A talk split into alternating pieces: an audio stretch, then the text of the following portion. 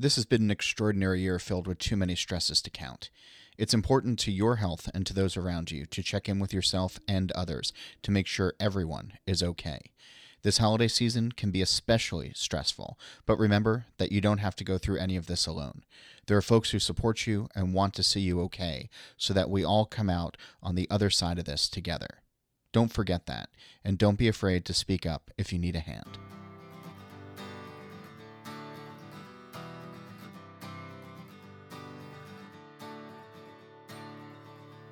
Welcome to Drink Beer, Think Beer, the podcast that gets to the bottom of every pint. I'm John Holl. This week, I'm calling out to the West Coast and talking with Laura Ulrich, the small batch brewer at Stone Brewing Company and the current president of the Pink Boots Society. Before we get into all that, I'm happy to say that Cigar City Brewing is this episode's sponsor. And joining me right now on the line is Mark LaPierre. He is the brewery operations manager. And we're talking about Hunahpu's Imperial Stout, which is a beer synonymous with the brewery. Mark, everybody seems to know this beer from Cigar City, but maybe not the origins. So can you talk about that for a moment? Yeah, sure. Uh, the Hunahpu beer uh, started as a recipe from our brewmaster Wayne Wambles uh, before he even came to Cigar City Brewing. Um, I think he was experimenting with different type of chili peppers at the time, uh, trying to come up with a mole style of beer, and uh, Hunahpu is the result. So we think about it coming out every spring, which is something that a lot of beer fans rightly look forward to. Does the recipe change from year over year? Uh, no, since I've been here, uh, it's been the same base beer, same uh, adjuncts. The only thing we change is uh, probably the amounts of the adjuncts and the time we're spinning it. We're constantly treating it and tasting it kind of to dial it in um, as much as we can. So it's really one of those beers that makes for a great vertical if you can get a couple of years in a row lined up. Yes, absolutely. Cool. Well, Mark will be back with me later on in the show to talk more about Hunahpu's Imperial Stout. But in the meantime, you should check out cigarcitybrewing.com for more information. There's so much to get to this week in this conversation recorded fresh for your ears mere hours before it was posted. But such is life in the fast paced world of beer today. Laura Ulrich is the small batch brewer at Stone Brewing Company. Yes, Stone is one of the larger craft breweries in America and has succeeded over the years with in your face marketing and a fondness for West Coast IPA. But like most breweries their size, there's a smaller component, experimental batches, that might one day become larger releases that either serve the pubs or specialty accounts or go nowhere at all. So, what's it like, warts and all, to have a job where the beer carries a familiar brand name, but the liquid might not be what some customers expect? We'll get into that. And then we're also talking about Pink Boots, where Laura currently serves as the president of the organization. From how she came to be involved from the start to its evolution and to where she'd like to see it go. Education is key to elevating the whole segment, something that the organization has put front and center. And I was thinking about it that over the last couple of months, much like you, I really haven't spent enough time in breweries. And I miss this. I miss the sights, I miss the smells, and I certainly miss the fresh pours. So that's where I started off with Laura. What's currently in the tanks where she's working? Here's our conversation. What's in the tanks right now that's getting you excited? What's what's getting me excited? Oh gosh, COVID vaccine potentially. Okay. No, in, in, uh, in, like your brewing tanks that you've made oh, recently. Are you cooking oh. up are you cooking up vaccines at the Stone Brewing Company? I'm not. That would be really awesome though. Um, what's in our tanks? You know, right now we've got uh, a lot of hop trials kind of coming off um, or coming up. So we've been focusing on a lot on that. One of the so I run I work on the small batch system that's inside Escondido, the brewery there. So it's a seven barrel mark system so a lot of what we focus on is you know if there is a hop recipe change if there is a yeast change or if they're trialing a different temperature um, or grain or you know whatever we're kind of the the incubator group that does that there's also chris at liberty station and then steve at napa yeah. and so um, you know they get a little bit more of like free flowing uh, creativity with whatever they're doing to to satisfy those tap rooms, right? In that in Liberty Station and then Napa. So we right now uh, right now in our tanks, I'm running through a lot of uh, of the hop trials. Uh, we have some newly uh, processed hops that is coming from our um, that was pulled for our harvest to try to test out and trial. So we've got those going on. Um, we've got a lot of low calorie beers that we're trialing as well, and I think I'm kind of interested in that maybe because it's on the lower ABV spectrum, and I'm uh, trying not to drink so much these days. Yeah, you and me both. I know it's kind of hard though. COVID makes it difficult. I think it's uh, Yeah, and I, but uh, you know these lower ABV beers. Um, you know, I know we're kind of going into the colder season, so you know a, a, a stout or um, you know a brown ale might be kind of nice, but we're kind of in an unseasonably warm right now. It's it was like 78 for San Diego, so okay. I'm- yeah, as I'm here in New York Metro right now, and it's 30 Is it degrees out my window. So no, it's not snowing yet, but you know, soon. We had flurries today. Uh, so I So, think right yeah. now, I think that's kind of I'm kind of looking forward to some of the lower. Uh, not that I'm trying to watch my weight or anything, but the lower calorie, lower ABV beers. Do those go hand in hand these days? I, I I know there's like a big marketing push behind that, but when you are I think it happened. It, it's going to happen naturally, right? You you cut ABV, you're going to get lower car. You're going to get lower um, calories. I- Is there an appeal though for as a brewer trying to to start with one of those in mind? You know, trying to start with lower ABV or trying to start with lower calorie. Is there as you start trialing stuff out, like is there a different thought process or do they have to go tandem?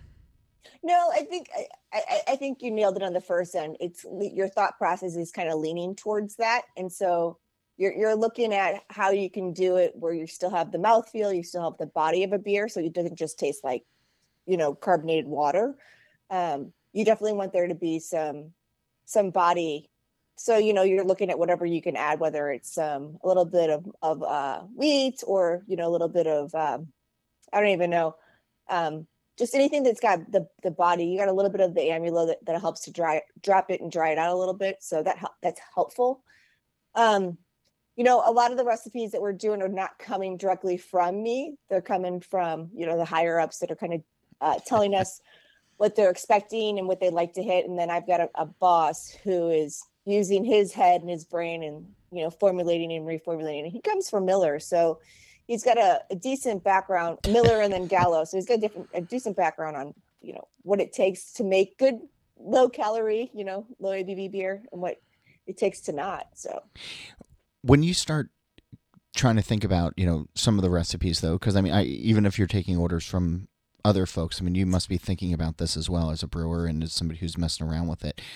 It, it does seem to me that it's it's falling into the session IPAs or the lagers or blonde ales. I, I- I- there's a lot of commonality in what we're seeing as far as the the low cal um, type stuff. Can there be a breakthrough at some point with some of the like I don't know if I want like a low ABV quad, and I guess by definition, like there it wouldn't be. Um, right i think i think there's like some sort of like study that they were showing that those that were typically drinking you know higher ipas if you know if their beer of choice wasn't around they were kind of switching to a, blonde ale. Um so I, I think there's i think there's some I don't, I don't know why that is. Like i don't i don't i don't understand that thought process. I mean the the beer I'm drinking right now is our features and benefit, and it's an IPA, so it's got some bitterness still in it, and it's got a little bit of hop hop character. So it's kind of satisfying for me my IPA want because I'm an IPA drinker. yeah. But you know, I I'm sure there's lots of people that are crunching numbers based on people who are buying something and that are kind of giving us this forecast of like this is you know if you if you don't have this then you're going to lead with this so i think there's a little bit of thought process when it comes to that but i don't know how much if I can jump back a little bit to the hop trials, because you know this is that sort of fun part of year where the lots that you know, brewers picked are starting to come in, and people are starting to see you know what sort of mileage they can get out of get out of different things, and I, I'm I'm curious as to what has impressed you as far as either new varieties or you know messing around with combinations or you know or what. But you know in the last couple of weeks as you've been playing around with the, the 2020 hop crop what stands out in your mind um i'm i'm enjoying i'm enjoying the the, the sabro i think that's still a really unique uh, interesting hop uh the, the mosaic that we're getting is also really nice right now so that's enjoyable talus uh, which is formerly known as 692 the number hop mm-hmm. that's a great hop as well. Um, That's you know, got some like woody notes to it, doesn't it? Like, definitely some woody notes in that one. There's also some woody notes in Sabro. So yeah, I was gonna say, yeah. depending on how you use them and the combination, like Sabro is definitely not. I'd say Sabro and and then the Talus are definitely not single hops. They need to be used with other hops to kind of either round them out or elevate them or to pare them down so much. Um, we went through a whole. I, I know everyone's re- was really big on the Strata kick. We've we've tried. we, we went. We tried Strata so many times this past summer, and we just didn't. It didn't perform the way we, we didn't find it as stellar. It's a great hop, but it just it just didn't stand out. So What does that mean? Like, quantify that for me if you can. quantify it. It just, you know, we were seeing, you know, our team was seeing that everyone was really big on on the strata and that the, the berries and the strawberry note. It's so subtle that in our beers it just seems to get lost. It doesn't doesn't stand out. It doesn't have any any legs to stand on. So it just didn't it wasn't really impressive to us. Now I've had a strata beer, I've had a couple strata beers that I've really enjoyed, but I guess for us the way we were they were presenting to us the way we were presenting it it just wasn't coming through So that begs sort of this interesting question because th- there are, I think it's an interesting question anyway. Uh, there, larger breweries and Stone is certainly you know one of the larger craft in the in the country. Over time, take on its own DNA, its its own you know imprint of you know what we come to expect from them, but also you know there are taste profiles that are built out of you know brewers all working in tandem who sort of have a common goal in mind. When when you say our beers and you're talking about like um, Strata not standing up to to it in the way that you like, are are, are Oh, there defining characteristics of Stone beers in your mind?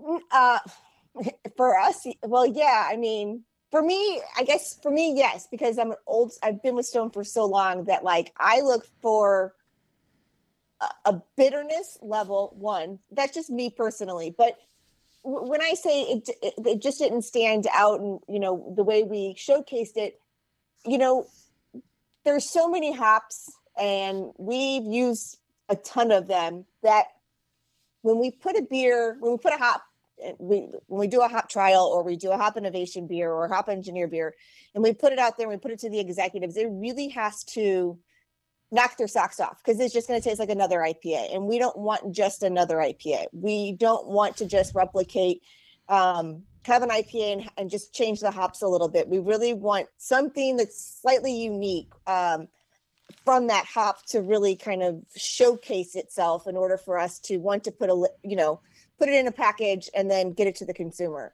Um i'd say like tiki escape was really good about that uh where we had put a combination and forgive me i don't remember the hops that we used but the combination I don't even know this we- beer, Tiki oh Escape. my gosh it was so good. That's all i drank this summer. It was awesome. It was just so unique. It was like this it just it was like hot it was like a, a true west coast ipa but it also had this like tropical like cabana like flavors. It was just amazing. It was really well put together. Sabro was in there. I'm sure mosaic was in there.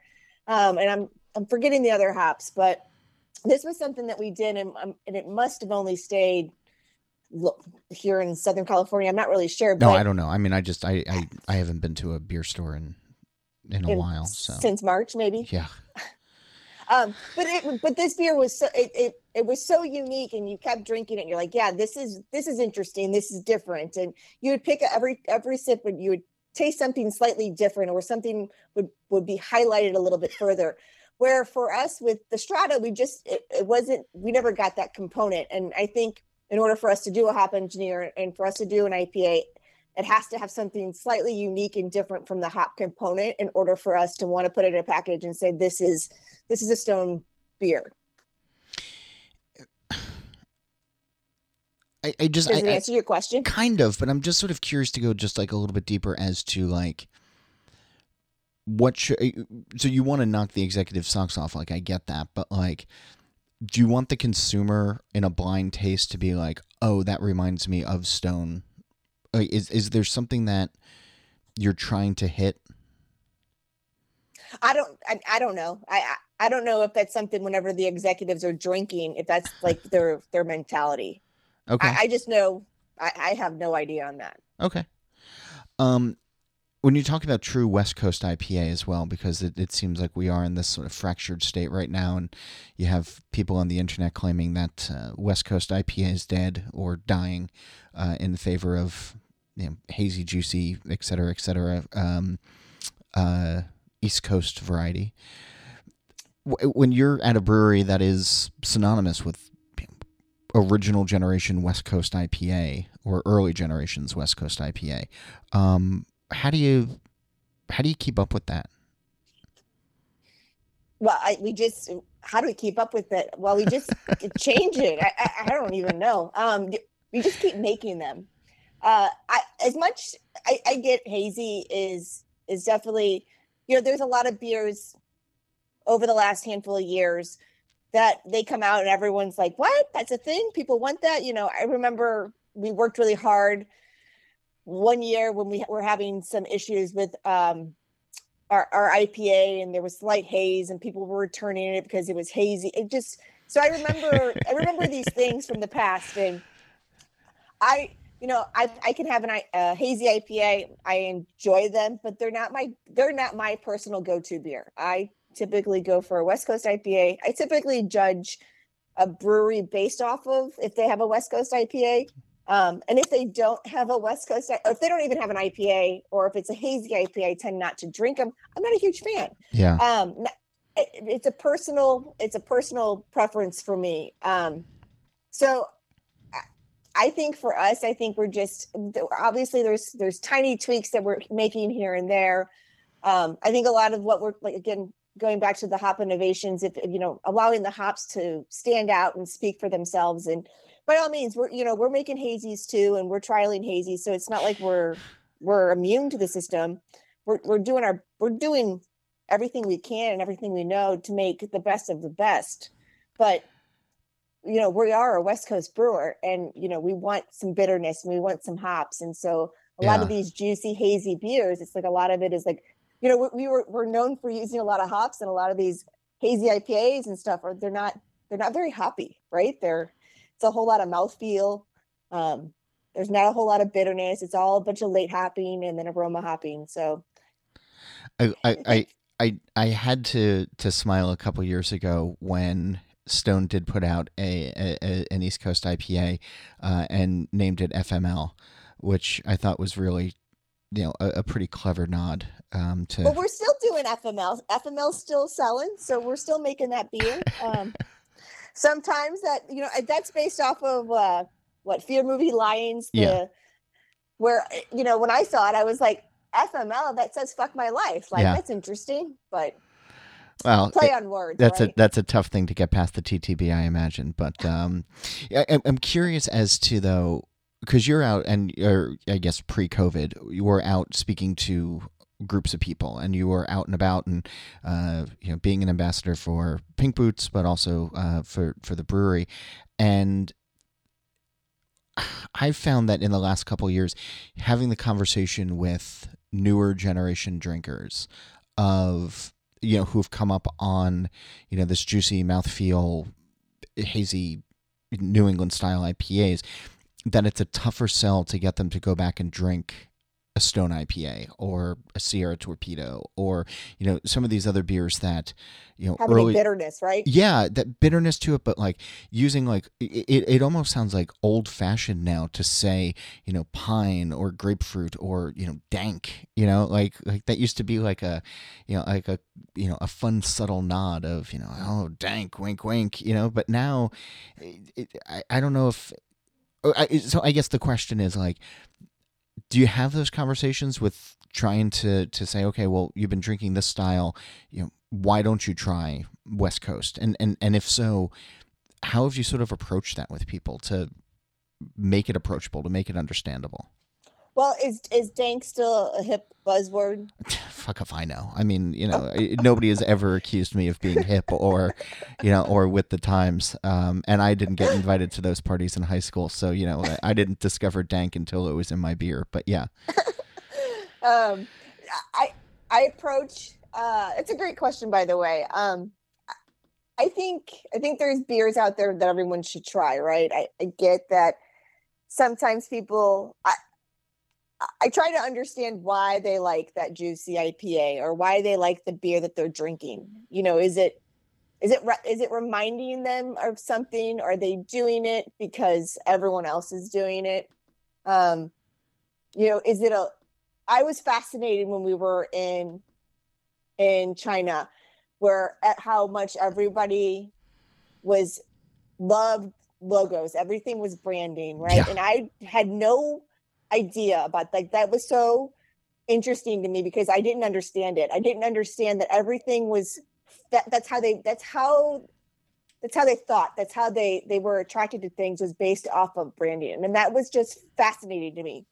Where here in the states it's similar but it's kind of who it who of who of who is doing what and what. So I, I, think i kind of I, I do my best to approach everything with we have a wide range of beers um, that i think uh, they please people's palates no matter what and i think our our our range has gotten wider. It used to be pretty narrow, um, sure. and it may be narrowing a little bit further as COVID and things change. Um, but I feel like we offer different components of um, styles and beers that will attract almost anyone. Um, you know, if you only want to drink a Bud Light or a Miller Lite or you know, if that's the only thing you're used to, like I try and convince my brother to to try my beers, to try Stone's beers, even though he doesn't really. The only beer he really likes is Bud Light. I was going like, to ask, yeah. You well, I mean, it's the best selling beer in America, so it is, and so. So for him, it'd be like, okay, well, try uh, try this features and benefit. Maybe it would fit your palate, and he'd still tell me it would be too bitter. Um, so I think it's a matter of just people trying different beers and course, your palates change throughout the years, and I think you know your your flavor changes whatever with whatever you're eating. Um, and I so I just approach it with like you know there's definitely a beer for almost everyone, and not everybody has to like beer. So I've kind of gotten over that whole thing where like well there's a beer out there for everyone there might not be people may just never they just might not like the mouthfeel or the flavor or the bitterness or the lack of bitterness like the sugariness like there's so many different things in a beer that people are either attracted to or they're not attracted to. So I think that's how I approach it. You you sort of jog something, and and I'll just for context, uh, you point you said when we were in China, and and it was 2018, right? That uh, we were both at the China Craft Brewers Conference, uh, giving talks right? Was yeah, that the year that 2018 we were... or 2019? It was early 2019. It like no, it was like May of 2019. You're right. I apologize. So we were there, and that was such a a, a wonderfully overwhelming uh, couple of days in uh, in Shanghai. But um, yes. anyway, um, you jog something in my mind that when you're doing small batches of stuff, because Stone hasn't been afraid, especially in the last couple of years, to really start to to play around with adjuncts. Um, there's been some really cool chocolate beers and coffee beers and you know, vanilla and et cetera, et cetera. And if you're working on a seven barrel pilot system, I imagine that a little bit goes a long way. But then, and some of those beers can taste pretty amazing and pretty spot on. Where do you start to factor in what you're going to do when it gets scaled up? Because I imagine you have to be thinking about that on a small level of saying, okay, well, this tastes really great on a seven, but if we, you know, even if we just you know, quadrupled the recipe, um, it's not going to hit those same marks.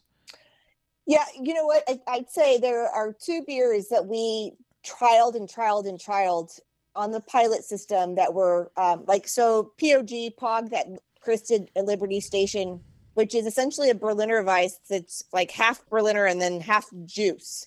Um, he brewed it at Liberty Station on his and, and, his system is I want to say 15 barrels, but he's got 30 barrel tanks, and so his was fine because he could just add the jugs of of um, puree. And this beer was such a success uh, that they, you know, they reformulated, they slightly changed formulations, they looked at who they'd get fruit from, because they knew as soon as they scaled it up, it was such a large volume that needed to be done in the yeah. tank that, you know, it's a matter of then, you know, you go and you figure out cost, you go and figure out suppliers who can provide that much juice or puree, whatever you're using. The other one like that for us was Tangerine Express. So we had made Tangerine Express, which is essentially an That IPA. was an IPA, yeah. Yeah, that was on the pilot system, and it was a huge success. And so it was a matter of slightly tweaking it here and there, and then they didn't like it, and we went back to the original, and then you know leaving it up to procurement to go and source the. And we tried different types of pineapple um, on the system to see what we liked and what we didn't like, and what was going to work and what wasn't going to work. And we made sure that you know, when we do small batches, unless it's a single one off that they know for a fact, this will never be able to go anywhere because of either the ingredients are super unique or weird, um, or there is no scalability, then those are things that are we kind of leave for our our brewers whenever we do the spotlight series where every year the brewers get together and they get to brew on the pilot system and then the winner the or the winning team you know either will have their hopefully have their beer scaled up if the availability of the ingredients are there.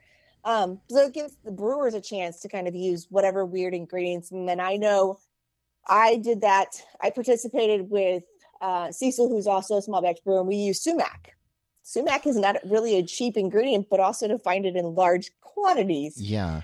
We haven't scaled it up yet, uh, but we were the ones that won from ours. And so stuff like that we tend to do once a year but other ones they do look at the full recipe steve you know steve gonzalez looks at the recipe and he was like you know what is the scalability what's the cost is this going to cost way too much then there may not be any not necessarily any point but this may be something to do in napa or to do a liberty station and keep it a one-time thing So- Interesting. Okay. So, are, are are there beers that got away? That just you trialed out a bunch of times and Yes. Yes. I, I, yes, we, I'd say that we, we, we just recently have finished a series of probably 10 um, different white ales. And I think we, they're going back to like the original first. And this, I think, I, and I think if you were to ask Steve Gonzalez more about this, he would tell you a lot of times, he's your brewer You in Napa. Yeah. he- yeah, he's, he's also my boss. Okay. So I think he would tell you that, you know, a lot of times when they throw an idea at him and he gives them three, then they may, the executive team may nitpick here and there a little bit on one. And then so he'll change, make that change. Um, and we'll do, you know, another set and then he'll provide it and they'll be like, well, you know, I originally liked the first one. And so it's like this back and forth of a lot of times, not a lot of times, but sometimes it's like, it, you know, you have to provide them 10. They forget what they originally said for number one, Right. but they ultimately, you know, everything you've done all the changes that they wanted, and they realize that no, actually, the first one was actually totally fine. Well, and I don't mean this in a bad way, but it sounds like a lot of the time the beers that you're making um, kind of live in the shadows until they're ready to to be premiered, and that there can be a lot of things that uh, never see the light of day, or you know, if they're if they're tasted by folks, it's going to be a very very small amount of people um, who who get a chance to taste it. Yes. Are- are- have there been projects that have been like in, uh, because of that like are you taking these beers personally are you taking them seriously Or- I, I know you're taking them seriously but are you are you taking it like personally like you know i got to get this out into the world Well, there's a little bit of taking it personally and seriously in the sense of, you know, if I um I tend sometimes I tend to rush too much or too fast and try to accomplish too much in the day and I will make a mistake similar to what I did yesterday, which is why we didn't talk. Um I over I I totally messed up a situation and I tried to actually fix it today and I made it worse. So um, I'm gonna have to rebrew something which it's not the end of the world. Um, you know, I guess it's the luxury of working on this smaller system. It's it's a it's a total bummer. Um, and it it just it, it it causes me to kind of say, slow down. What are you doing? You know, you don't have to rush. You're not rushing to get anywhere. You know, why are you forcing the situation? Um, and then so I guess that's the positive is like when I make a mistake, it bums me out and it's you know it, it doesn't feel good and it sucks but i have the ability to kind of pivot a little bit and say hey i fucked up. Now we have to rebrew this. And it's like okay well it just kind of changes the schedule. Um so there, there's there's stuff that like you know we're when we're working on it um because there was a small team i think we really care about everything that's happening from the brewing side to hitting our specs to the quality side and making sure that there's never any potential problem for um, a contamination you know i'm really i'm really really critical when it comes to my cleaning and my regiment whenever it comes to sanitation. So i really take pride in everything that's happening. So when i do make a mistake or something does go wrong i take it personally probably a little bit more than others. Um, but i think that's the nature of what i'm doing. I think I'm, i really kind of care and just i want to be able to I would I would prefer to provide five IPAs that are awesome as opposed to giving them 10 IPAs and then say, ah, well, you know, that was not so great. So I think that's kind of how we take it. How, that's how we look at things in small batch. And because we don't have, the, you know, we don't do any blending for us, it's like what you get is what you get. And I only have so much space and room. So I really want to do the best. Back with Laura in a flash, but I wanted to offer a quick word of thanks to this episode's sponsor, Cigar City Brewing, makers of Hunahpu Imperial Stout. And what is it? Well, it's dark chocolate, mocha, cinnamon, and molasses aromas, all competing for attention on the nose, with a soft alcohol spiciness and dark fruit notes complementing. Imposing and assertive on the palate, this imperial stout immediately presents espresso, baker's chocolate, and plum flavors that give way to cinnamon, toffee, and an earthy hop quality. Scoville heat quickly builds with each sip, while a soft bitterness and moderate carbonation provide counterpoint to this viscous, complex creation. Learn more at cigarcitybrewing.com. Your first job in a brewery was at Odell in Fort Collins, Colorado, right? Correct. And you were on the packaging line. I was. How quickly after starting that job did you start to get ideas that you might want to brew? I I, you know what? If you were to ask Doug Odell, he'd probably tell you he didn't think I was into beer. Um, I don't think I got that. I don't think I got any of that feeling or desire until I got to Stone. I really, I loved Odell. They are an amazing company. Yeah. Um, I, you know, if I didn't want to get out of Fort Collins, I'd probably still be working there if they'd still have me. Um, but I, I didn't. I was working on the packaging line, and I think for me, I was coming from being a bartender. Uh, I think for me, I was, I was just really excited to work at a brewery, and at the time, it was like super cool. So by the time I got to Stone, that whole like novelty of working at a brewery was definitely wore off. I was like, look, I know how to work on a packaging line. I'm efficient. I know how to do my job. Like, you should be able to hire me. This should be no problem. So I think it wasn't until I got to Stone and I got hounded by the by a couple of the packaging guys, like, "Do you homebrew? Do you homebrew?" And I'm like, "No, I don't homebrew. I work at a brewery. Why would I homebrew?" Right? Um, yeah. we we get our case allotments every month. Why would I? Why on earth would I brew beer? Yeah so that's the thing it's so i'm i'm of the generation or i am the group that like i was buying my brother home brewing books and i was working at the brewery and I was watching the things, you know, the packaging line and keg washing and you know cleaning draft line. So for me, it was I didn't get into brewing because I had this deep passion that I wanted to make beer and I want, you know, oh, right. For me, it was. I, I was lucky I got into to Odell. They were never hiring and I was had a luck, lucky break that I got into this company and I had some awesome opportunities there, but I was personally looking to grow and that's why I was like, hey, Stone's hiring. It's weird. Stone's hiring. Like this yeah. is crazy. Let me apply. The and weather's nicer too. I, yeah. When I when I applied, I I I didn't know what an IPA was. I I mean, o, Odell didn't make IPAs. Yeah. Like it was so making the beers or seeing the beers and tasting the beers here on the West Coast was like totally different palate. I was like, what is going I've, on? I, I've seen you. I, I've seen that quote that you, you, know when you got to Stone, you didn't know what an IPA was, even though you had worked at Odell's. But like, let, let's be honest, Colorado is no slouch when it comes to beer overall. Were you just not paying attention to other breweries? You were just oh, kind of going in, punching the clock. Oh, I was home? paying attention to other breweries. I mean, we were we were watching. I mean, I knew what was going on over it. I mean, the beers that were coming off of New Belgium and Great Divide. I mean, I was seeing things that were coming. I just, I, I think it just my mindset just wasn't at wasn't there at that moment. I think I just was kind of like I don't know, young, twenty something. And going into Not but, like these kids these days. kids today. Um, but going into to San Diego of all places and saying that out loud. I mean, did did they think you were punking them? Did they think like you weren't serious?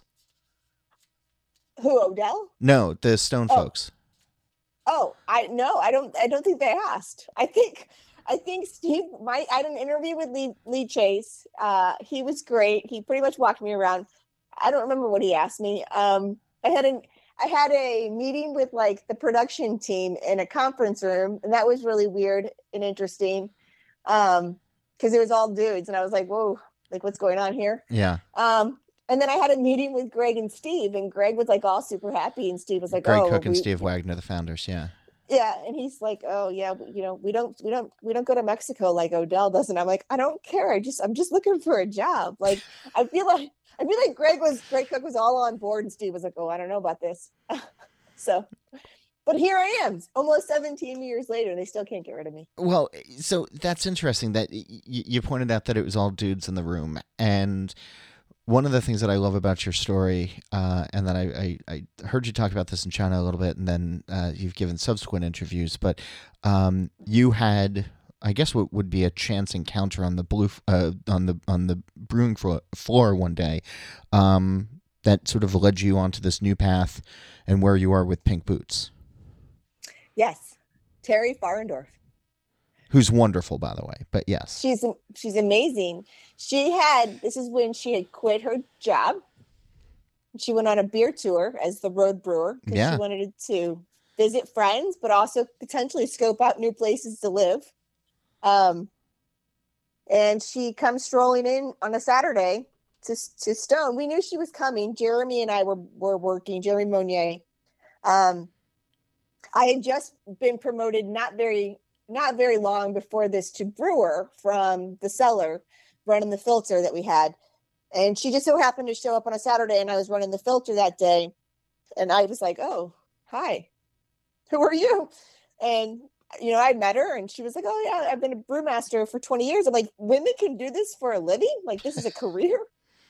And I said it. I'm sure. I, I feel like you've like been in this industry and and around things and are like amazed by certain things like IPAs or.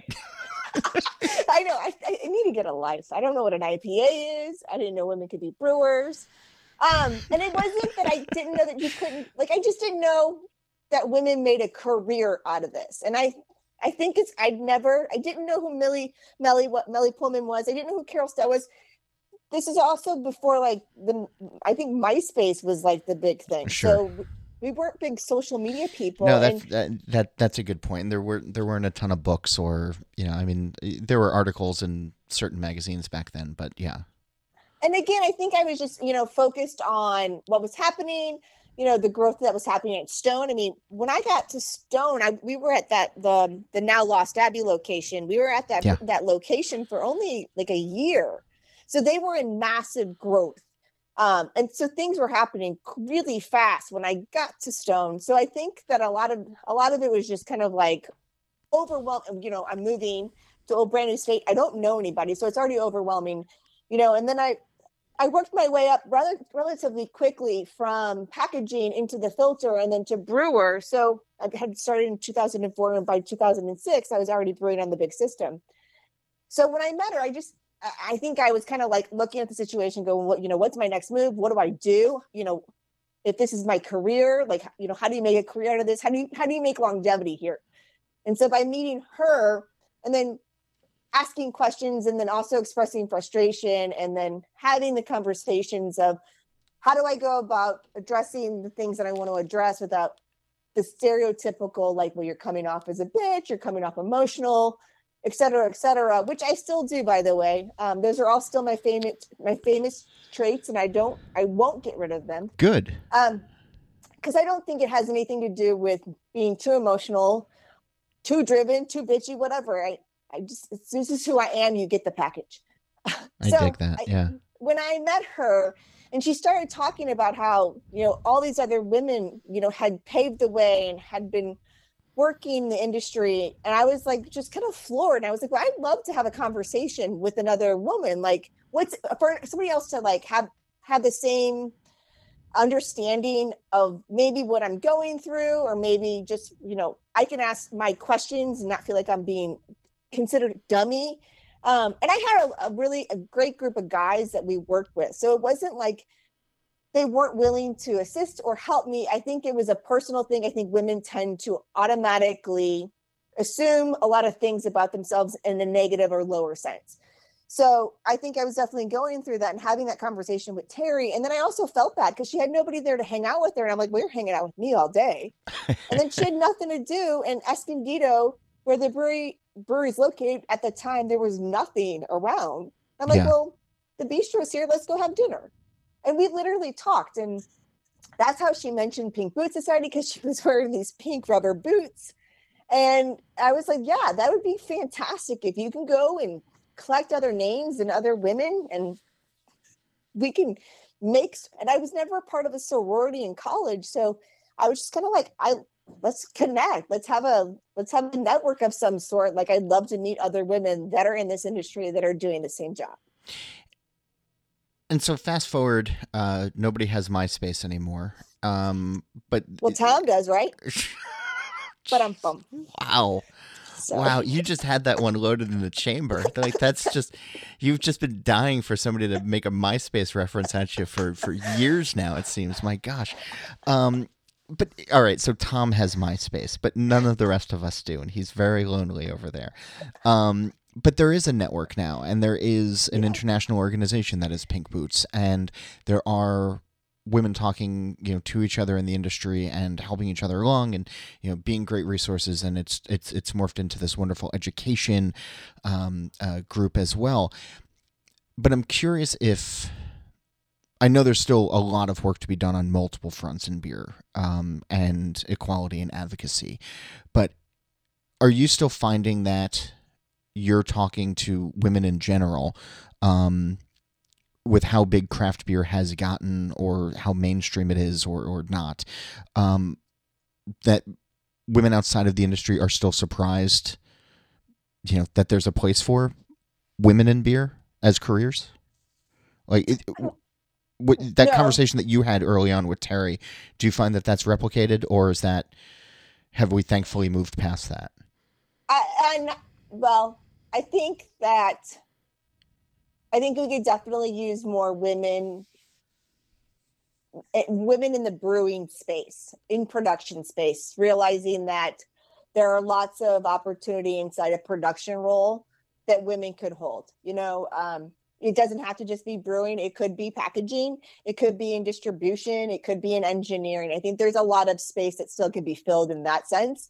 Um, I think a lot of women for for for example, there was a woman who worked for us very briefly. She happened to be moved out from the west, the east coast to the west coast, uh, and she was in engineering school. Um, and COVID had obviously changed things for her, which is why she couldn't she didn't stay with us very long. But she was an engineer, and she did not know that other women were engineers. So I think it, it's, it's still yeah. out there. I think women still don't know that that role is available for them that opportunity for them to that hold that space is also there. It's not so much where it's like it's like jaw dropping.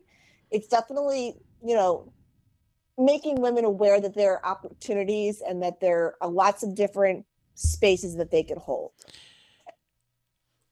When the year started, when 2020 started and we all had hope and promise and spring in our step, um, this was going to be your last year's president of Pink Boots. What were you hoping to accomplish, and how did COVID change that?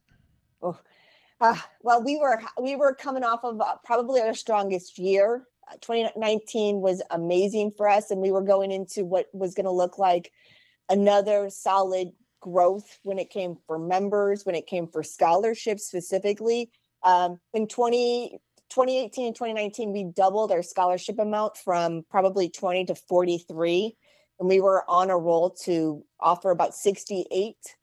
And obviously, with everything closing, um, everything kind of had to pivot to online.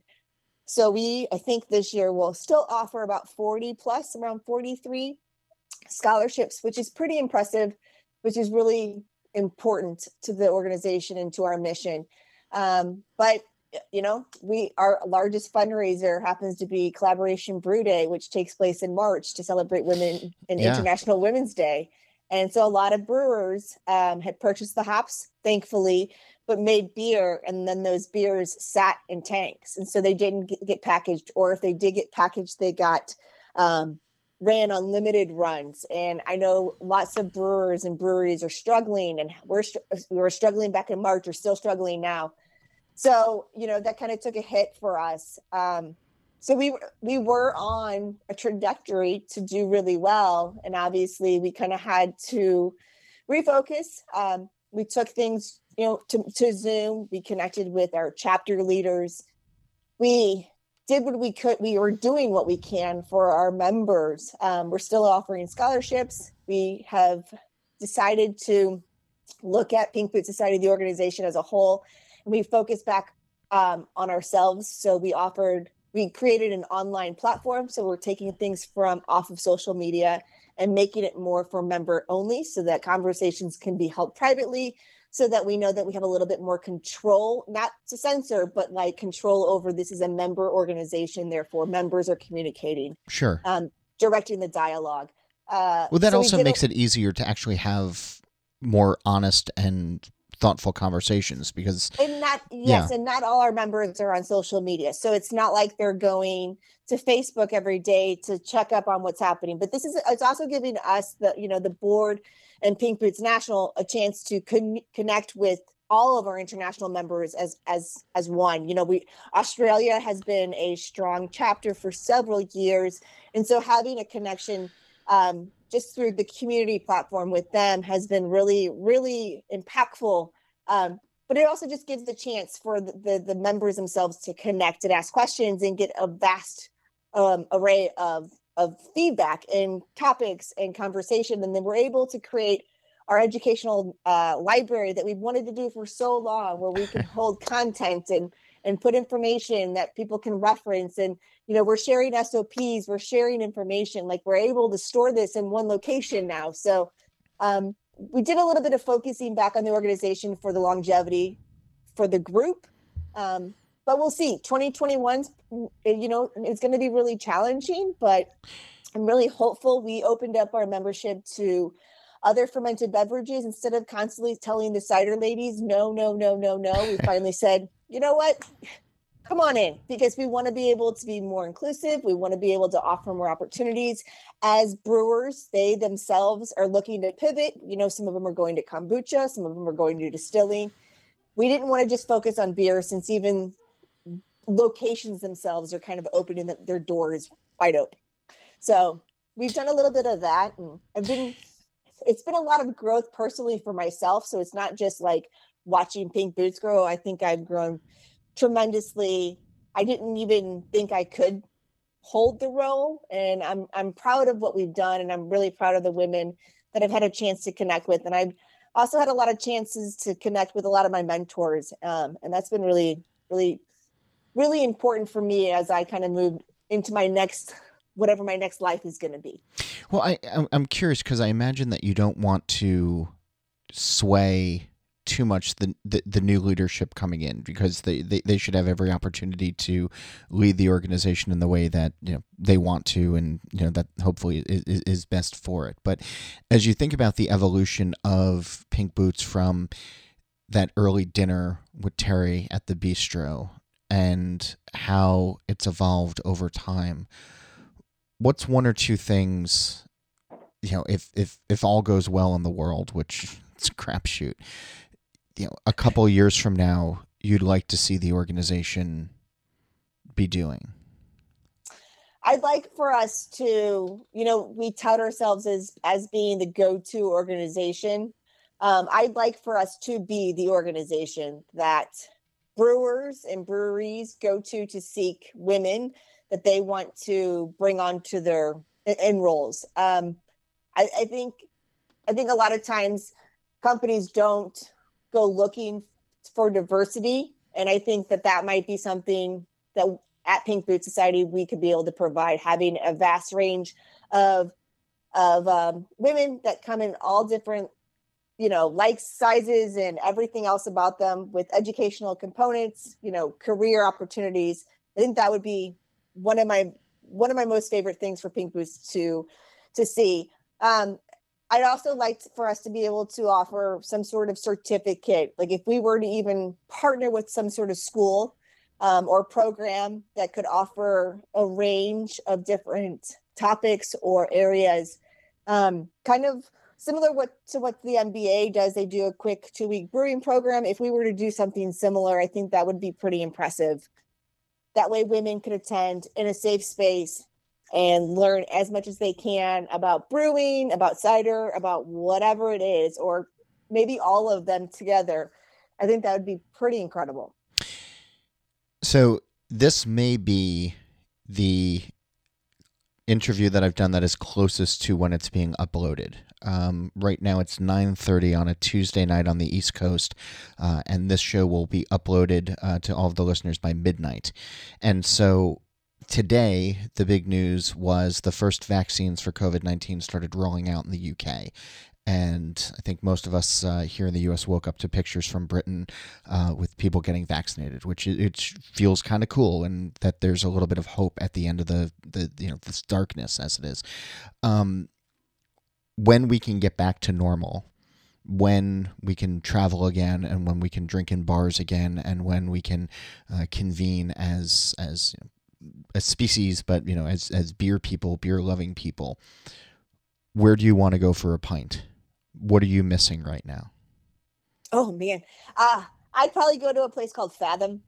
Um, I don't know if you're familiar with it. It's a tiny little bar on the water downtown San Diego um, or in Shelter Island. They've only got like four tables, but it's just got a great view of San Diego. Yeah, we we know we know one of the bar one of the the uh, bartenders who's typically there, Migs. We also know Dennis, and so I, I think we could just definitely go there and see a familiar face, and that's definitely where I'd go. Excellent, Laura. Thanks for taking the time and being on the show today. I really appreciate it.